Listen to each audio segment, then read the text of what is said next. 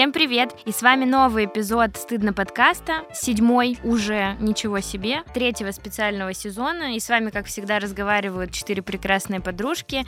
Лиза. Вероника. Ангелина. И Настя. Для тех, кто почему-то не слушал первые шесть выпусков, мы скажем, что решили делать этот э, специальный сезон, потому что в какой-то момент поняли, что нам очень вас не хватает, а вам, возможно, не хватает нас. И поэтому в нем э, мы будем говорить о том актуальном, что сейчас происходит, делиться какими-то своими мыслями и чувствами на этот счет. Надеемся, что это будет вам как-то полезно, тепло и дорого. В первых скольки уже получается? Шести. Шести выпусках Шести, мы о чем только не поговорили. Про уезжать, не уезжать, про отношения с родителями, с партнерами, с- вообще с разными людьми. Мы поговорили еще и про будущее, про планирование. Сегодня мы будем продолжать говорить об актуальном, но с точки зрения чувств, переживаний мы пытаемся отследить какие-то внутренние тренды и понять, о чем сейчас наиболее важно поговорить. Да, и не будем говорить о политике, экономике.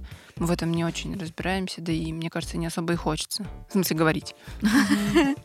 Разбираться неплохо бы, но уж ладно. Ну и спасибо большое всем тем, кто нас э, слушает, пишет нам комментарии, ставит э, сердечки, большие пальчики. Нам это важно, нужно, потому что мы иногда, бывает, даже какие-то идеи черпаем, черпаем. Бдим, следим. А отдельно, кстати, спасибо тем, кто выкладывает в одной э, запрещенной социальной сети всякие отрывочки с нами из наших Ой, старых да, выпусков. это так приятно, И, еще да. все время это так красиво, там какой-то завтрак, значит, вот это видео с нами, такое вот, очень красиво. Очень красиво, нам очень нравится, мы очень стараемся делиться и всегда слать вам сердечки. Мы делаем по-прежнему наш подкаст со студии подкастов Терминвокс. Очень любим ребят, очень их э, благодарим.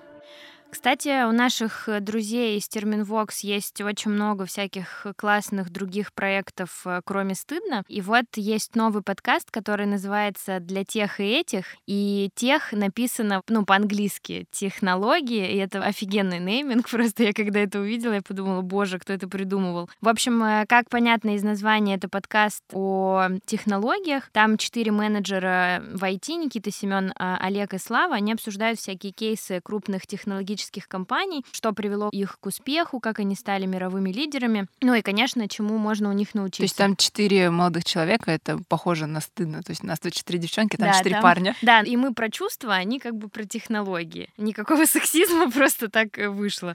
И важно сказать, что этот проект э, Терминвокс делают вместе со Сбермаркетом. Ну и круто вообще, что Сбермаркет вписывается в такие штуки. И подкаст выходит каждые две недели по средам, так что вы можете, ну, то есть если вам интересна тема технологий, за этим э, следить. И вот вчера, например, у ребят вышел выпуск про компанию Alibaba, и они там обсуждали всякие особенности китайского менталитета, про авторитарный менеджмент, прекрасные какие-то вещи, вероятно. Я даже вот, когда читала описание, мне стало самой очень интересно, и я с радостью это послушаю. Так что, если вам интересны технологии, если вам интересна жизнь каких-то крупных компаний, то мы вам очень это советуем. Там есть уже четыре эпизода про Amazon, про Uber, Netflix и вот про Alibaba. Так что вот. И еще у ребят появился очень интересный актуальный проект, который называется «Стакан воды». Он о том, как нам разговаривать с родными на важные темы и не поссориться. У нас был похожий, кажется, выпуск, но у ребят более фундаментальный подход. Они разговаривают с учеными, с реальными учеными, там, с антропологами, с историками и другими ребятами. Вот у них есть э, выпуск, например, с э, социологом Львом Гудковым, которого я очень люблю. Он э, о том, как вообще работает пропаганда и как убедить свою бабушку, что по телевизору могут и врать.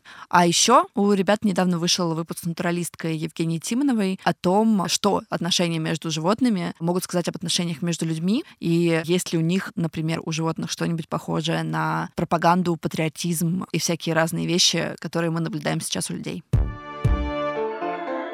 А те, кто пока что еще не начинает э, свой день завтраки, обеды и ужины вместе с нашими видео, мы можем рассказать, кто мы такие вообще. Мы не только подкаст, мы вообще целый проект «Стыдно», проект четырех подруг, которые решили рассказать и поделиться, как иногда сложно жить э, с своими чувствами и эмоциями, но также они очень все важны, нужны, мы пытаемся все вместе их преодолевать, как-то с ними работать и делимся, ну, как вообще с ними жить и справляться. А сегодня в выпуске мы поговорим про такую противную, сложную эмоцию, чувство, тревога. То есть э, как вообще в кризис работает тревога, как э, часто ты задумываешься о каких-то вещах, о которых не думаешь в мирное время, и вообще, что она из себя представляет, и насколько она нам нужна, или не нужна вообще? Давайте я начну. Я в целом э, довольно тревожный человек. Я бы сказала, что я сильно тревожный человек. Вот, у меня нет никаких поставленных э, диагнозов, но мне кажется, что там в какой-то период жизни, наверное, мне бы что-нибудь могли поставить, но я не стала это выяснять.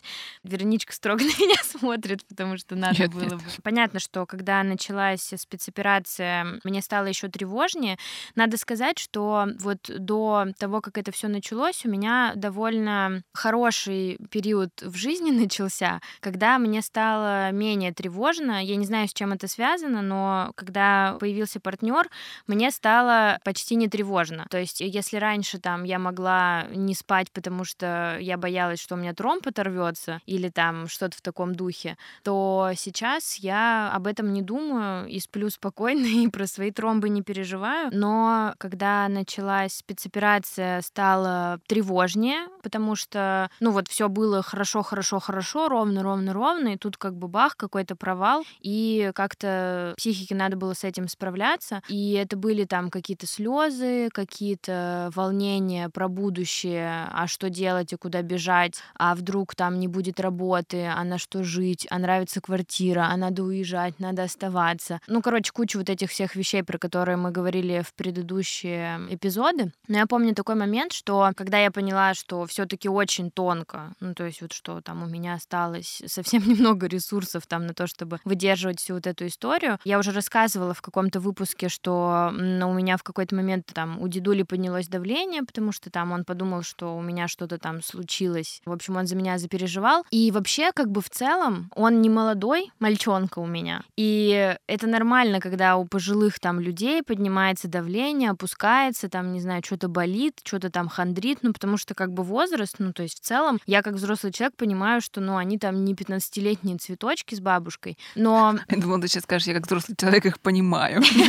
В том числе, знаешь, я вот поняла, что я не молода, конечно, совсем уже в горах в отпуске. И когда мы в какой-то момент с дедушкой разговаривали, и, короче, я помню, что я прям вообще повесила трубку и начала рыдать, и я засыпала и думала только о том, чтобы поскорее наступило утро, и чтобы я узнала, что он жив. Ну, то есть при том, что как будто бы никаких причин думать, что он умрет этой ночью, как бы не было. Но вот тревога в моем случае работает как вот этот вот... Спусковой крючок? Знаешь, нет, вот как Катализатор резинку какую-то на накручивают. Mm. То есть вот есть какой-то кружочек, и на него накладывается один слой, второй, третий, четвертый, и ты дальше ну, уже вот эту катушку, да-да-да, ты уже ее не можешь остановить. То есть и там уже какие-то бешеные вообще сценарии невероятные начинаются, и ты лежишь такой ночью, трясешься, не можешь это никак остановить, а сценарии какие-то все хуже и хуже. Вот я так в самолете летаю, что типа я сижу и такая, сейчас турбина отвалится. И я прям этого жду. А тут я лежала ночью, и я ждала вот этого звонка, знаете, ночного, когда там звонят и mm-hmm. говорят, что ну как бы вот. И я проснулась с утра, побежала сразу дедушке звонить. Ну то есть с ним все нормально, ну то есть у него давление там повышенное по-прежнему, но это как бы не какая-то история про то, что он там скорую вызывал или что-то такое, но вот из-за того, что в общем было очень тревожно из-за всего происходящего, я стала очень переживать о жизни близких. И вот я так обратила внимание на то, как работает моя тревога, что я начинаю вот накручивать и прокручивать какие-то ужасные сценарии, и не могу это никак остановить, соответственно. Я за собой заметила абсолютно такую же историю, как у Лизы. При этом мы не успели в этом выпуске уже сказать. Я сейчас в Тбилиси, я уехала из Москвы с начала спецоперации, и здесь во мне открылось много новых удивительных тревог, о которых даже мне не было особо мыслей. Ну, наверное, они были, просто, по крайней мере, с помощью психолога у меня была возможность их как-то уменьшать. Есть сейчас психолога нет, и со многим приходится справляться самостоятельно. И так как я далеко от своих родителей, от своих близких, от своих друзей, у меня тоже тысяча один сценарий, что может произойти и что я не смогу сделать в этой ситуации. Самое страшное, конечно же, это вот смерть. Вообще тема смерти для меня это абсолютно она табуированная, все люди бессмертные, и желательно, чтобы все мои друзья и близкие тоже. И я никогда не сталкивалась со смертью. И сейчас в контексте нашего кризиса который происходит, ты с этим встречаешься. Ну и да, и то есть э, вот эти шарики, они начинают крутиться у тебя в голове. Также абсолютно перед сном ты начинаешь думать о том, что, блин, у меня кошечка дома. Я ее очень люблю. Ну, она уже такая, дамочка у меня в возрасте, 13 плюс примерно. Ну вот. Но она ничего, она как бы прыгает, бегает, все хорошо, но а кто знает, когда я вернусь, а кто знает, когда настанет ее час, допустим, и начинается с кошки, и заканчивается абсолютно какими-то невероятными, страшными, ужасными вещами. И пока что я еще не очень понимаю, не очень научилась, что делать в этот момент с этой тревогой, потому что мне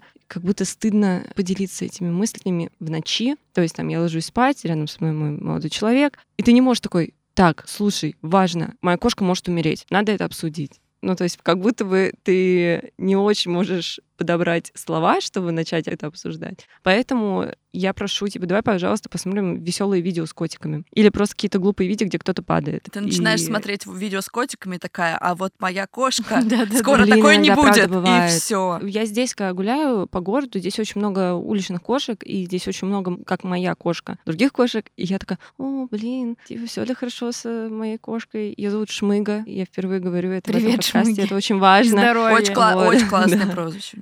Она замечательная. Ну да, то есть глупо как будто бы говорить, э, там Лиза говорила про своего дедушку, а я начинаю с кошки. Но для Но, меня это тоже важно. Ты знаешь, на самом деле у меня начинается обычно с дедушки, а дальше уже мама, собака, бабуля. Ну потому что дедушка, наверное, самый старший член семьи. Ну да, и это... Возможно. Про него страх, что он болел, что я как-то осознаю, что он старенький угу. и все такое. Но ты начинаешь в какой-то момент думать так и о здоровых людях, ну то есть о молодых. У меня собака собачке там два года, с ней вообще все ок. Но я начинаю представлять вот это вот, что она умирает, как это происходит, что я там ничего не могу сделать. И этот поток ужасный, его вообще невозможно как бы притормозить да, ничем, да, да. это очень тяжело. Но еще у меня была штука в том, что меня Дима успокаивал, понятно, но он сам в такой ситуации, что у него болеет близкий человек, и у него это не мнимая угроза. И мне еще в моменте было очень стыдно, что я придумываю то, что, да, какой-то мой близкий человек находится под какой-то угрозой, а у него это реально, это не мнимая фигня. И я, мне плохо, тревожно,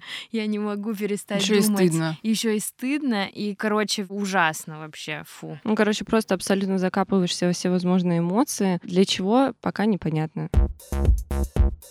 Я впервые на фоне всей этой ситуации столкнулась с состоянием похожим, близким к панической атаке. Это было 24 же февраля. Особо вроде ничего не предвещало беды. Я сидела в кафе, ждала свой заказ, полезла читать новости, и мне резко стало плохо. Мне стало казаться, что я сейчас упаду в обморок, при том, что я сижу, я вроде бы не настолько голодна, я не в душном помещении. У меня бывает, что у меня там может закружиться голова, если я резко встаю, но здесь все нормально. И мне просто становится плохо. Мне кажется, что я не контролирую ситуацию. Я сейчас упаду в обморок, я точно потеряю сознание. Ну, я как-то так быстро собралась, поставила обе ноги на пол, стала дышать, телефон отложила. Как-то мне полегчало. Потом я снова взяла телефон, поняла, что он как-то усугубляет э, да, состояние. Я его убрала окончательно. Ну и стала тут тревожиться, потому что у меня вечером была работа. Э, думаю, как я буду работать, как у меня будет состояние. Но до этого у меня не было подобных состояний. И, ну, я думаю, что все-таки, да, вот эта тревога какая-то общая именно это и спровоцировала. Я не могу сказать, что я сильно тревожный человек, но и то, что я совсем не тревожный человек, я тоже не могу сказать. У меня какая-то, наверное, средняя тревожность. Я не фантазирую, наверное, там про тромбы, как Лиза, но и, тем не менее, бывают, да, какие-то моменты, когда я начинаю там про что-то тревожиться, думать.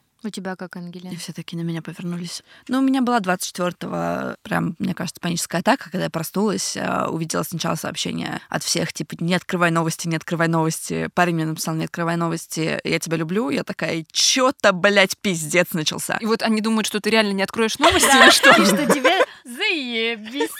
Это хорошо. Ну, не полезу, пойду в спа. Ну да, и просто я, и я примерно понимала, что вот какой-то такой сценарий возможен, что, возможно, это произойдет, потому что я работаю работала с этой повесткой, и мне было понятно, что будет что-то очень плохое. Я первые два часа пыталась вспомнить, как дышать, я плакала, но на самом деле просто по прошествии вот этих четырех месяцев могу сказать, что, наверное, каких-то больших больше панических атак прям не было. Было, как мне показалось, похоже что-то на нервный срыв, но это было в ситуации того, что я просто очень много работала, и вдруг поняла, что я не могу закрыть ноутбук рабочий даже в районе там 12 ночи, потому что я осталась там одна на смене. Все говорят, нужно вот это доделать. Я понимаю, что я буду сидеть до двух, и я такая...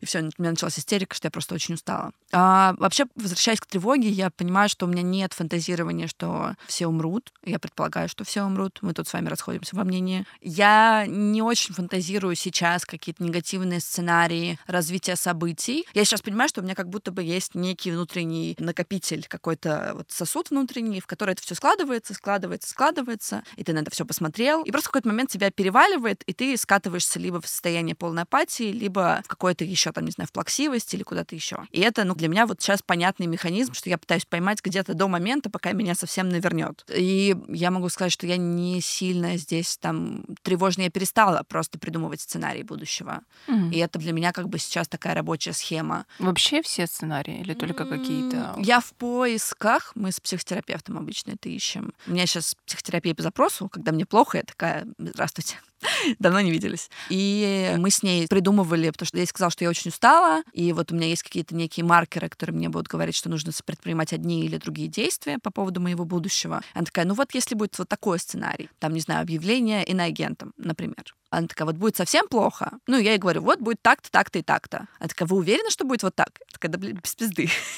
я в курсе, как это бывает. И поэтому здесь мне очень сложно помочь как будто бы даже специалисту, потому что она такая, ну, как бы будет плохо, я могу только как-то вашу грусть, боль э, каким-то образом контейнировать, потому что в вас уже не влезает. И, наверное, из того, что мне помогает сейчас, я понимаю, что о том, о чем я бы хотела сегодня поговорить, это про адаптацию. Все говорят, мы привыкли. А мне очень не нравится слово «привыкли». Адаптировались. Вот слово «адаптировались» мне кажется более правильным, потому что оно показывает, что ситуация не норма, но нам пришлось каким-то образом поменяться, чтобы в ней выживать. Ну, это вот мы говорили в предыдущих выпусках как раз про то, что наша психика не безгранична, и чтобы помочь, сначала помогаешь себе, потом помогаешь другим. И я пришла к выводу, что я просто понимаю, что мой организм, он такой вот с этим уровнем тревоги, если я буду реагировать на каждый инфоповод, если я буду реагировать на каждое плохое событие, на каждый там отъезд близкого человека, на каждый вот там страх и ужас, э, то я просто закончусь. И поэтому мы с ним просто в ситуации периодически такой, такого египетского сфинкса.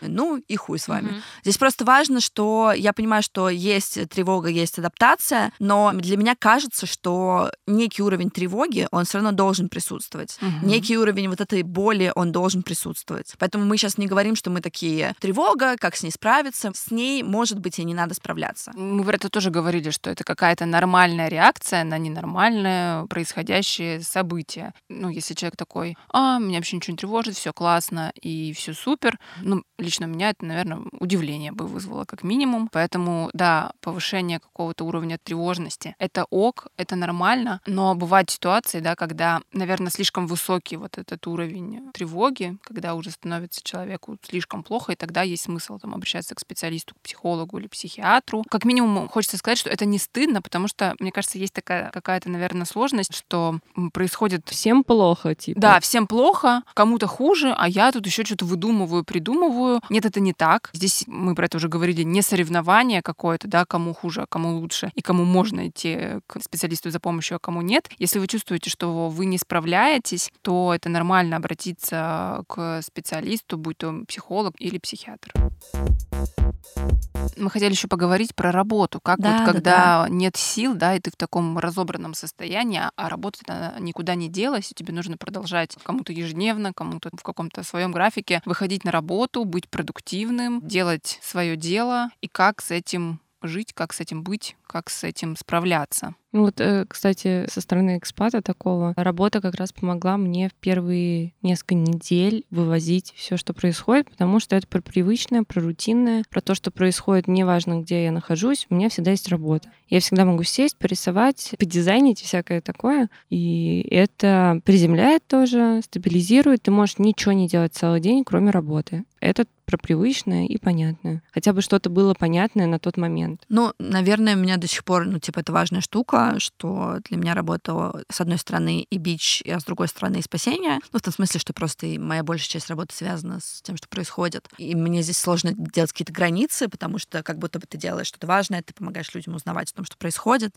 Но, с другой стороны, тебя это же и наворачивает, потому что тебе нужно, пока ты работаешь, дистанцироваться от того, что происходит, а ты ровно в этой ситуации находишься. То есть у тебя мозг делится на две половинки, если не на три, в которых ты существуешь вообще по-разному. Да, я думала про твою работу, ну, в смысле, насколько вот эта специфика может как-то усложнять, что ты не можешь отключиться от каких-то новостей. Ну, то есть ты вот рассказываешь, да, про какие-то половинки, но есть люди, которые ну, например, там, да, вот Настя рассказывала, она может как-то отвлечься, там, рисовать или, не знаю, кто-то там книгу пишет или салат делает, а твоя работа, ты все равно не выпадешь из контекста, не получается. Mm-hmm. И мне кажется, это дополнительная такая нагрузка. Ну, э, было смешно, когда в какой-то раз разговор с психотерапевтом я просто рассказывала про свой день, начала рыдать, просто потому что я ей рассказываю, типа, что вот я делала в предыдущий день, а там было, не буду говорить что, но было прям плохо. И я смотрю на ее лицо, ей становится хуже и хуже просто от того, что я ей рассказываю, и у меня мозг такой, а, это плохо. То есть я вообще-то работаю с каким-то пиздецом. И я просто через ее лицо поняла, что на самом деле-то мне плохо. Просто я от этого дистанцировалась, потому что мне надо с этим работать. То есть как будто бы чувствительность немножко теряется. Ну, это профессиональная устойчивость. Возвращаясь к работе, ну, я... ты по-другому не выглядишь. Mm-hmm. Да, ну то есть mm-hmm. если ты будешь реагировать на все, что происходит, на каждое слово, на каждую Ну, новость. и это, да, это, это ок, в смысле, я не то, что такая, ой, чувствительность Нет, мне просто здесь кажется важным, что очень крутая штука, помогающая с тревогой и вообще, это то, что в кризисе, ну, может быть, вы со мной не согласитесь, что важно понимать, что ты полезен как человек, который делает свое дело, и ты на самом деле делаешь там мир лучше, представляешь какой-то вклад, делаешь что-то полезное просто за счет того, что ты делаешь то, что ты умеешь. Да, это, наверное, еще вот тут следующий пункт, про который мы хотели поговорить, про смыслы. Ну, то есть э, нахождение каких-то смыслов в работе. Но это уже мы так перескакиваем с темы. А еще вот, мне кажется, то, о чем я здесь хотела сказать, про работу, да, и когда сложно собраться, и ты там замечаешь, что снижается продуктивность, не бить себя палками, а как-то поддерживать. Ну, то есть понимать, что сейчас такая ситуация, я тревожусь, тревога забирает у меня много сил, я постоянно переживаю. Конечно же, это сказывается на моей работе. И относиться к себе с какой-то заботой и пониманием. И вот эти рекомендации, которые вы можете читать, там, да, про сон, еду, физическую активность, это может казаться, что ерунда. Нет, это не ерунда. Это, правда, важные потребности, которые нужно закрывать для того, чтобы обеспечивать какой-то вот, ну, минимальный уровень себе, не знаю, жизнедеятельности. И если этого не будет, то ни о какой продуктивности в состоянии тревоги говорить вообще не приходится, потому что, возможно, в более благополучной обстановке вы без сна и нормальной еды еще могли вывозить, но здесь не очень получится.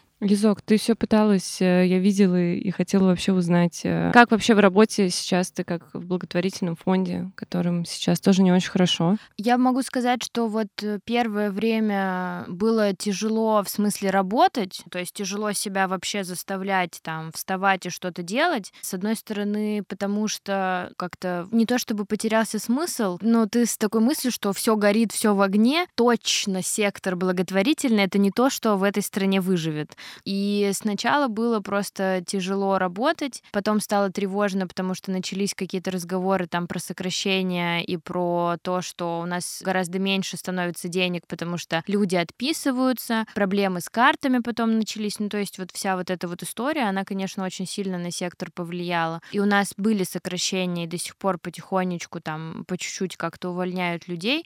У нас забрали ДМС, я теперь не могу зубы полечить. Но на самом деле как-то надо сказать, наверное, спасибо нашему руководству фонда, потому что у нас были прям летучки, где мы все делились там своими чувствами, плакали, и это было там несколько часов рабочего времени, когда просто все по очереди говорили, что вот а у меня вот так, у меня вот так, у меня вот так, и каждый мог совершенно спокойно прийти и сказать, я сейчас не могу, ну то есть я не вывожу, мне плохо, и давали там отгул, HR разговаривала с нами, что чем я могу тебе помочь, как там ты что-то можешь делегировать. Ну, то есть в этом плане организация организация, вот в которой мы с Настей работаем, прекрасная и прогрессивная, то есть там все таки человеческий ресурс э, ставят на первое место. Ценят. То есть, да, то есть если тебе плохо, если ты физически или как-то психологически да, не можешь работать, тебя никто не будет э, заставлять. Но при этом я в этой ситуации думаю о людях, которые потеряли работу, например, в вашем же фонде. Да, такие правда есть. Я надеюсь, что они найдут работу в каких-то других условно организациях, может быть, коммерческих. Но плюс сектора благотворительного в том, что все все понимают, и мы понимали, что если не будет денег, будут увольнения. Ну, то есть это по-другому не может работать. Ну и я даже в какой-то момент разговаривала с вами про это, что начали как-то сращивать проекты, там еще что-то, и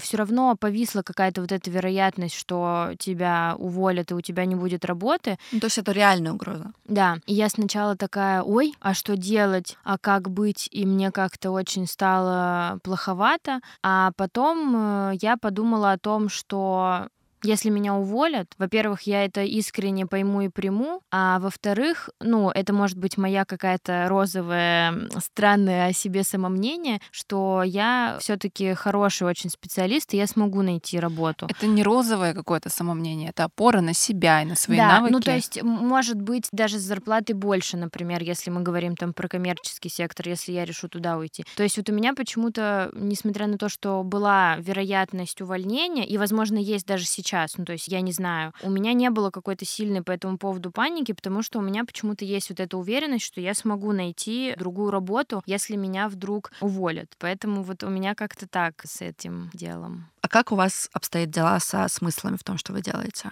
Именно в рабочих моментах? Да, в рабочем плане. Ну, то есть, мне кажется, просто из-за общего уровня кризисности ситуации у меня регулярно возникает этот порыв-позыв, что в целом все, что делаю я, не имеет никакого смысла, никому не нужно и никого не спасло и не спасет. Мне на самом деле кажется, что так или иначе, вот мы вчетвером здесь собрались точно люди полезных профессий, потому что там мы с Настей работаем в благотворительности, Ангелина делает правду и рассказывает правду. А газету, газету «Правда».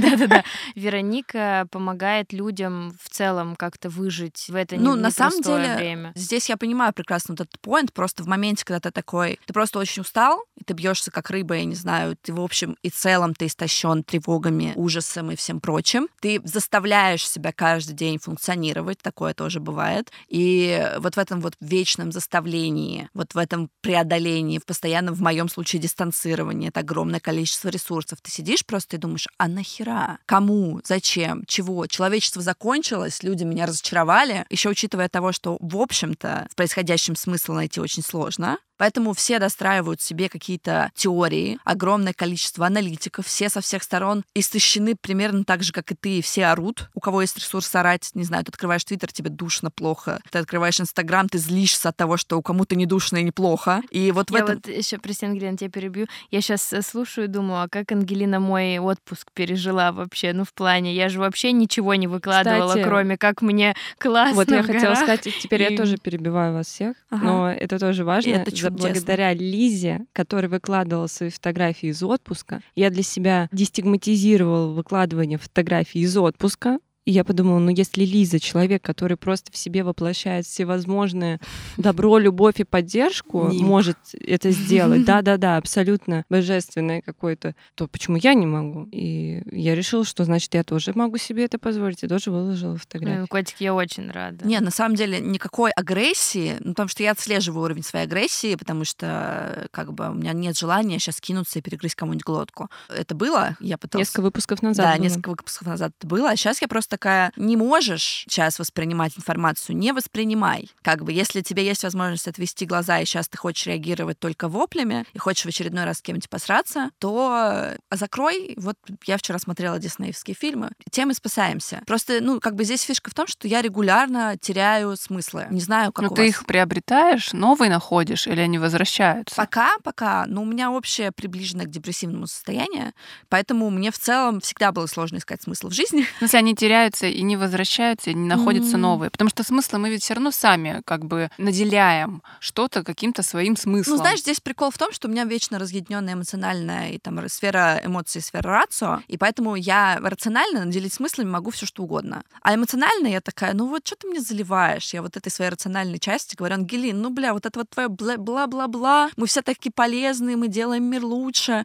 И вот моя... То есть ты сама себе как-то не веришь, не берешь эти смыслы? Да просто я устала от вот этого вечного рацио, который такой, мам, всем плохо, мы все тревожные. Вот здесь вот да, вот здесь вот э, сейчас сложно, но нужно вот так. И, в общем, э, поэтому у меня эмоциональная часть говорит просто идите все вот нахер. Все говно, все плохо. Жизнь — это бесконечный поток страданий. У меня в этой ситуации, в этом кризисе, наоборот, стали как-то гораздо сильнее формироваться какие-то смыслы и во что-то конвертироваться. Мне кажется, знаешь, потому что я вдруг поняла, что мир не вечен, все не вечно, все может рухнуть завтра. Если я сейчас не начну жить классную жизнь и не сделаю наконец-то, что хотела, посмотрю, что хотела, схожу куда шаги хотела. Ну, в общем, да, что-то вот это как вот этот есть синдром там отложенной жизни. То есть, короче, в такой кризисный момент, мне кажется, я просто перестала частично, перестала откладывать. То есть, потому что я такая, а вдруг у меня вообще не будет там времени, ну, через там какое-то время, пардон за тавтологию. И поэтому в работе, например, там мне смысл особо искать не приходится, потому что он как будто бы слишком очевиден и слишком на поверхности. То есть вот если бы я работала там где-то в коммерческом секторе, наверное, мне надо было бы поискать.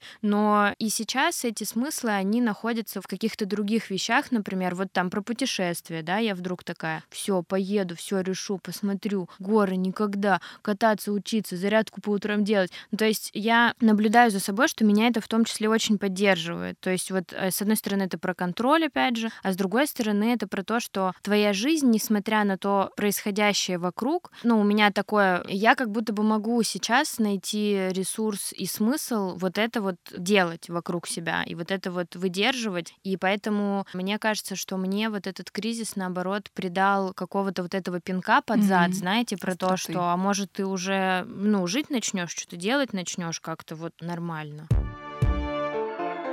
кажется, что сейчас тревога пропитана, мне кажется, любая сфера, и даже там на уровне бытовом, на уровне понимания, чем ты будешь кормить себя завтра. Мы поговорили про работу, и мне кажется, у многих сейчас были состояния, когда они такие, я не могу работать, а как не работать, когда нужно работать и а зарабатывать а деньги. С другой стороны, а вдруг меня уволят, мне не на что будет кушать больше никогда, и какие-то такие вещи. Хочется поговорить про историю, про то, что даже на уровне траты своих личных денег тебе сложно принять решение. Я себя себя ловлю на том, что я периодически такая, я не могу тратить деньги, потому что а если денег больше не будет, я не смогу себя кормить и оплатить аренду. На следующий день я просыпаюсь, такая, у меня в корзине на Озоне лежит покупок на 5 тысяч, я все это хочу, и я покупаю. И э, расскажите, может, как у вас, и как вы справляетесь с вот этими вот паническими состояниями в быту? Интересное противостояние получается, что ты, я хочу это купить, потому что, может быть, завтра этого уже не будет, но с другой стороны, я не могу это купить, потому что эти деньги мне еще могут понадобиться. Да, и у тебя здесь... такой, живи в моменте или живи, думай о будущем будущем. Да, и потом ты такой, а будущего нет, поэтому все хочу сейчас. И я просто понимаю, что я периодически себя торможу, потом трачу, потом опять торможу, и у меня очень странно выглядят траты в банковском приложении, когда ты такой, я здесь экономлю, я сделаю себе судочек на работу, чтобы не покупать еду. А потом я такая, нет, я хочу вот это платье. И как бы, и тут как бы хер пойми вообще, как с этими голосами. У меня здесь точно так же, как вот со всем остальным. У нас общий бюджет э, с Димой, и мы просто, просто кайфуем. Ну, как бы мы потратили потратили кучу денег в отпуске, причем частично тех денег, которые не наши, а которые кредитка. Мы вообще себе ни в чем не отказывали. Три килограмм шашлыка, вообще войнот, дорогущая экскурсия, пф, вообще фигня вопрос. Жилье можно подешевле, а можно получше. Мы берем получше. Но мне кажется, это вот та же самая схема, как и в предыдущей штуке, про которую я говорила, что жить сейчас. У меня такая позиция, что деньги заработаются. Ну, то есть вот я не Но знаю... Она у тебя в целом такая. Да, да. есть это, как бы вся ситуация не повлияла. Не повлияла. Да, надо сказать, что ты знаешь, просто может быть я себя ругать стала меньше. А-а-а. Вот, то есть у меня какое-то такое чувство про то, что я иногда могу взгрустнуть. Вот мы там с Вероничкой обсудим свои активы и такие, ну дуры. Но раньше в мирное время я почему-то себя больше ругала за траты, потому что как будто бы, блин, а ты что, не можешь это там отложить на потом? Тебе вот прям сейчас надо? Да? Надо прям сейчас? Ну а чего нет-то? Потому что надо себя радовать радовать, надо там себя успокаивать, надо там как-то вот в удовольствие, потому что оказывается, что это может оборваться в какой-то момент, и ты вообще это никак не сможешь проконтролировать. И вот про это жить сейчас, я вдруг поняла, Хотела что... ты какие-нибудь джинсики там из Зары, а потом хуякса нет и Зары. нет Зары, и в чем тебе ходить? Вот хорошо, что другие джинсики есть. Не, я- Ну, я начала искать всякие бренды, потому что За- А, Зара ну были вот. единственные джинсы, которые подходили моему странному типу фигуры, где у тебя есть талия огромная жопа. Но к вопросу, да, про покупки, мне кажется, я пока вот в этой качелеобразной истории, у меня просто я такая, я складываю все в корзину, все, что бы мне хотелось, А потом что? а потом я такая, а подожди. То есть ты выжидаешь... будет не- не- настроение. Не компульсивная покупка, Да. что сразу заказываешь, а такая Тут просто прислушивалась фишка к в том, себе, что сейчас у надо меня или нет. есть мое старое guilty pleasure, я обожаю бьюти-блоги про уход. И сейчас я просто некоторые слушаю на фоне и такая, ой, а есть вот такой тип крема, который лучше проводит через эпидермис увлажнение. Надо понять, какие есть э, у нас аналоги сейчас, что у нас есть на рынке. И я смотрю на этот крем, смотрю на него день, смотрю на него два. Положила его в корзину, такая, «М, подожди еще, у тебя еще тот не кончился. И вот спустя пять дней я его заказала. У меня нету страха, что денег не будет, потому что я тот э, человек, э, тот дракон, который на своем злате чах, э, и это зря. Но злато- тебя это злато спасло. Бля, вообще не зря. И я понимаю, что оставшись без работы, без, не знаю, чего-либо, короче, деньги будут. И все равно не могу их тратить. Потому что, блин, я не могу их снять со своей карты. У меня нет местной карты, я не получаю в валюте. Ну, то есть ты их не А, можешь тратить физически, не эмоционально, в смысле я тебе их не могу сложно? тратить так, как я хочу. Да, то есть и у меня есть ограниченное бумажками, вот эти бумажки, которых ты не видел, блин, 20 лет. Ты идешь в магазин, и ты видишь, как они кончаются, и за счет этого ты такой, ну я же хотела платье, которое стоит там каких-то бешеных денег, а ты не можешь, потому что у тебя физически просто этого нет. И, и это, кстати, тоже такая стрессовая штука. Мне очень важно через какие-то вещи, не знаю, не показывать себя. И как будто бы мне хочется соответствовать какому-то образу, который я придумала в голове, Ой, это а я не могу это сделать, потому тоже. что я не могу это купить. Ну, я себя тоже останавливаю, как Ангелина рассказывала про какие-то покупки, при том, что мне вроде хочется себя, может быть, чем-то иногда порадовать, что-то там купить, но я просто думаю, надо ли мне это? Ну, в смысле, что я не буду, наверное, этим пользоваться, скорее всего. Вот я такая, «Ну, куплю помаду. Класс, да, помада, помада. Потом такая, Вероника, ты не пользуешься помадами. Ну, ну, честно, ну зачем она у тебя? Вот у тебя есть вот несколько помад. Это раз, э, не знаю, в месяц э, в лучшем случае, а в худшем они уже все высохли, их можно выкидывать. Иногда какая-то вот эта потребность в радости возникает такая, да, спонтанная какая-то, но я стараюсь, ну не то, что не радовать себя, нет, я стараюсь просто контролировать, это точно мне нужно или нет. Наверное, конечно, какой-то идеальный вариант и в актуальной ситуации придерживаться каких-то правил, там, постулатов финансовой грамотности. То есть вне зависимости от того, в каком времени или в какой ситуации мы живем, они всегда нужны, полезны и важны. Но как будто бы сейчас возникает дополнительная потребность в чем-то себя порадовать, или вот то, о чем говорила Лиза, что а вдруг не будет, а вдруг больше это будет недоступно. Ну, с другой стороны, какие-то компульсивные покупки или вот эти маленькие радости очень понятны. Ну, то есть мы все люди, и это, естественно, нормально, и я думаю, что все сейчас этим немножко грешат. Но я согласна, что Или не немножко? э, ну контролить все равно надо. То есть понятно, что ну даже вот у меня так происходит, что это не то, что я такая вообще все истратила, там осталось просто с нулями на всех счетах. Ну, то есть я все равно слежу за тратами, э, за тем, что и сколько а, там остается, но я как будто меньше из-за этого тревожусь, потому что вот у меня есть четкая мысль про то, что мы заработаем, Мгм. и это не тот ресурс, который вот нужно обнять, держать, и я никуда не поеду, я ничего не куплю, я ничего не буду делать, я просто буду сидеть вот так вот и ждать чего, когда они обесценятся. Но мне кажется, здесь еще круто сказать про финансовые какие-то активы, потому что я периодически читаю всякие финблоги и такая, бля, покупать доллар, а не покупать доллар. Что делать-то вообще, блядь? И это тоже, ну, меня очень сильно тревожит там а, обесценивание какой-то условной Да, финансовой вот- подушки, когда ты такой, блядь, а вот эти деньги в целом, они должны постоянно лежать, но они обесцениваются, надо что-то с ними сделать. Или ты инвестировала в какие-нибудь западные компании, потом хренакс-хренакс, Не, Как сам, вот меня Самое смешное, что я начала инвестировать, пытаться разбираться в инвестировании за месяц, то, за два. Да так это хорошо, Ангелина. Я потому не что успела, те, я не те, кто туда ничего начали вложить. раньше, у меня у знакомых было там 200 тысяч на вот этом инвестиционном 50? счете, они ушли в минус 20. Ёпта. И все, а это вообще вообще никто не мог знать. Вот так вот. У меня недавно появилось ощущение, что я вот в этой тревоге как-то просрала весну. Я вообще такой человек, я замечаю всякие мелочи в природе, там меняется цвет неба, какие-то там весной закат красивый. Я вот могу остановиться, там смотреть на какие-то цветы, почечки и всякое такое. У меня были такие даже моменты, что я звоню подружке такая, ты видишь эту рябину, ты видишь эту рябину? И тут у меня был такой момент, что я сижу, смотрю в окно, а там тюльпаны уже большущие. Мгм. И я такая, блин, я пропускаю весну. То есть я как будто бы тревожусь, и замечать жизнь в каких-то мелочах сложнее. И я подумала, что, блин, нужно реально что-то делать сознательно, чтобы вот этот процесс замечания жизни вернуть себе. Я в ноябре переехала в новую квартиру, я живу на втором этаже, и там у меня прям деревья растут сейчас в окна. И я в какой-то момент э, открыла окно и поняла, что у меня пахнет сиренью или Мгм. черемуха очень сладко на улице. И я такая, вау. Но я в какой-то момент поняла, что меня бесит весна, что меня выбесила и весна, это и лето, и приход тепла. И я такая, мы все этого не заслужили. И, в общем, у меня был в какой-то момент конфликт, Ну что да, у меня тебя такое бесит. настроение вот этой кары, такое, знаешь, Да, какой-то да, да. все какого-то потопа, короче. Не, в этом году просто еще самая холодная весна там за 70 лет, кто-то Мгм. говорил. Я такая, мы не заслужили тепла. Я просто понимаю, что у меня есть какой-то вот этот внутренний черт, который сидит и говорит, все будет плохо. И, наверное, да, все мои смыслы сводятся к тому, чтобы его убедить, что, может быть, не так все будет страшно. И, может быть, в этом во всем есть смысл. Ну, и давайте какой-нибудь, у нас есть какое-нибудь резюме? Ну, типа, тревожится ок. Да, тревожится ок. Не тревожиться тоже ок. Вот и поговорили.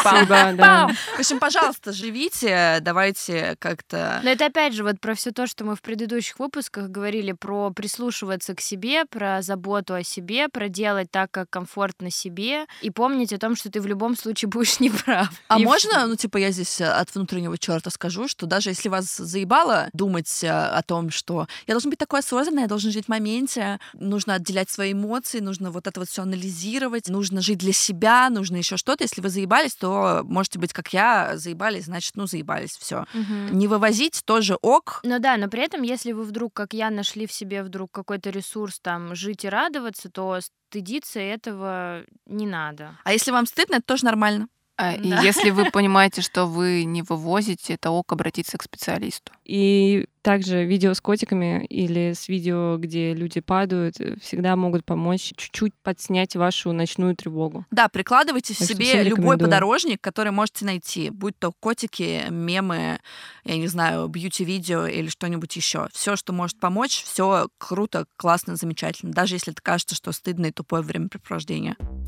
В общем, это был подкаст «Стыдно», и с вами сегодня, как всегда, болтали четыре подружки Лиза. Вероника. Ангелина. И Настя. Ставьте оценочки, пишите отзывы, присылайте, предлагайте темы. В общем, всячески с нами общайтесь. Мы только рады, все читаем, за всем следим. Если мы вас где-то не прочитали, то мы стервы обязательно прочитаем попозже. И напоминаем, что нас можно слушать везде, на SoundStream, в Apple и Google подкастах, на Кастбоксе, Яндекс.Музыке и других подкаст-платформах. И не забывайте подписываться на «Стыдно» в соцсетях, где всякие сплетни, фоточки, костюмы, еда и знаменитости целуются. Мы там тоже иногда что-то полезное публикуем, так что приходите, будем вам рады. Мы делаем подкаст вместе со студией подкастов Термин Вокс. За трейлер и музыку спасибо Евгению Додурю и Алексею Воробьеву. За монтаж Ольге Лапиной. За редактуру Марии Погребняк. За продюсирование Кристине Крыжановской. А обложку нарисовала я, Анастасия Самохина. Всем пока! Пока-пока, всем Спасибо. Пока.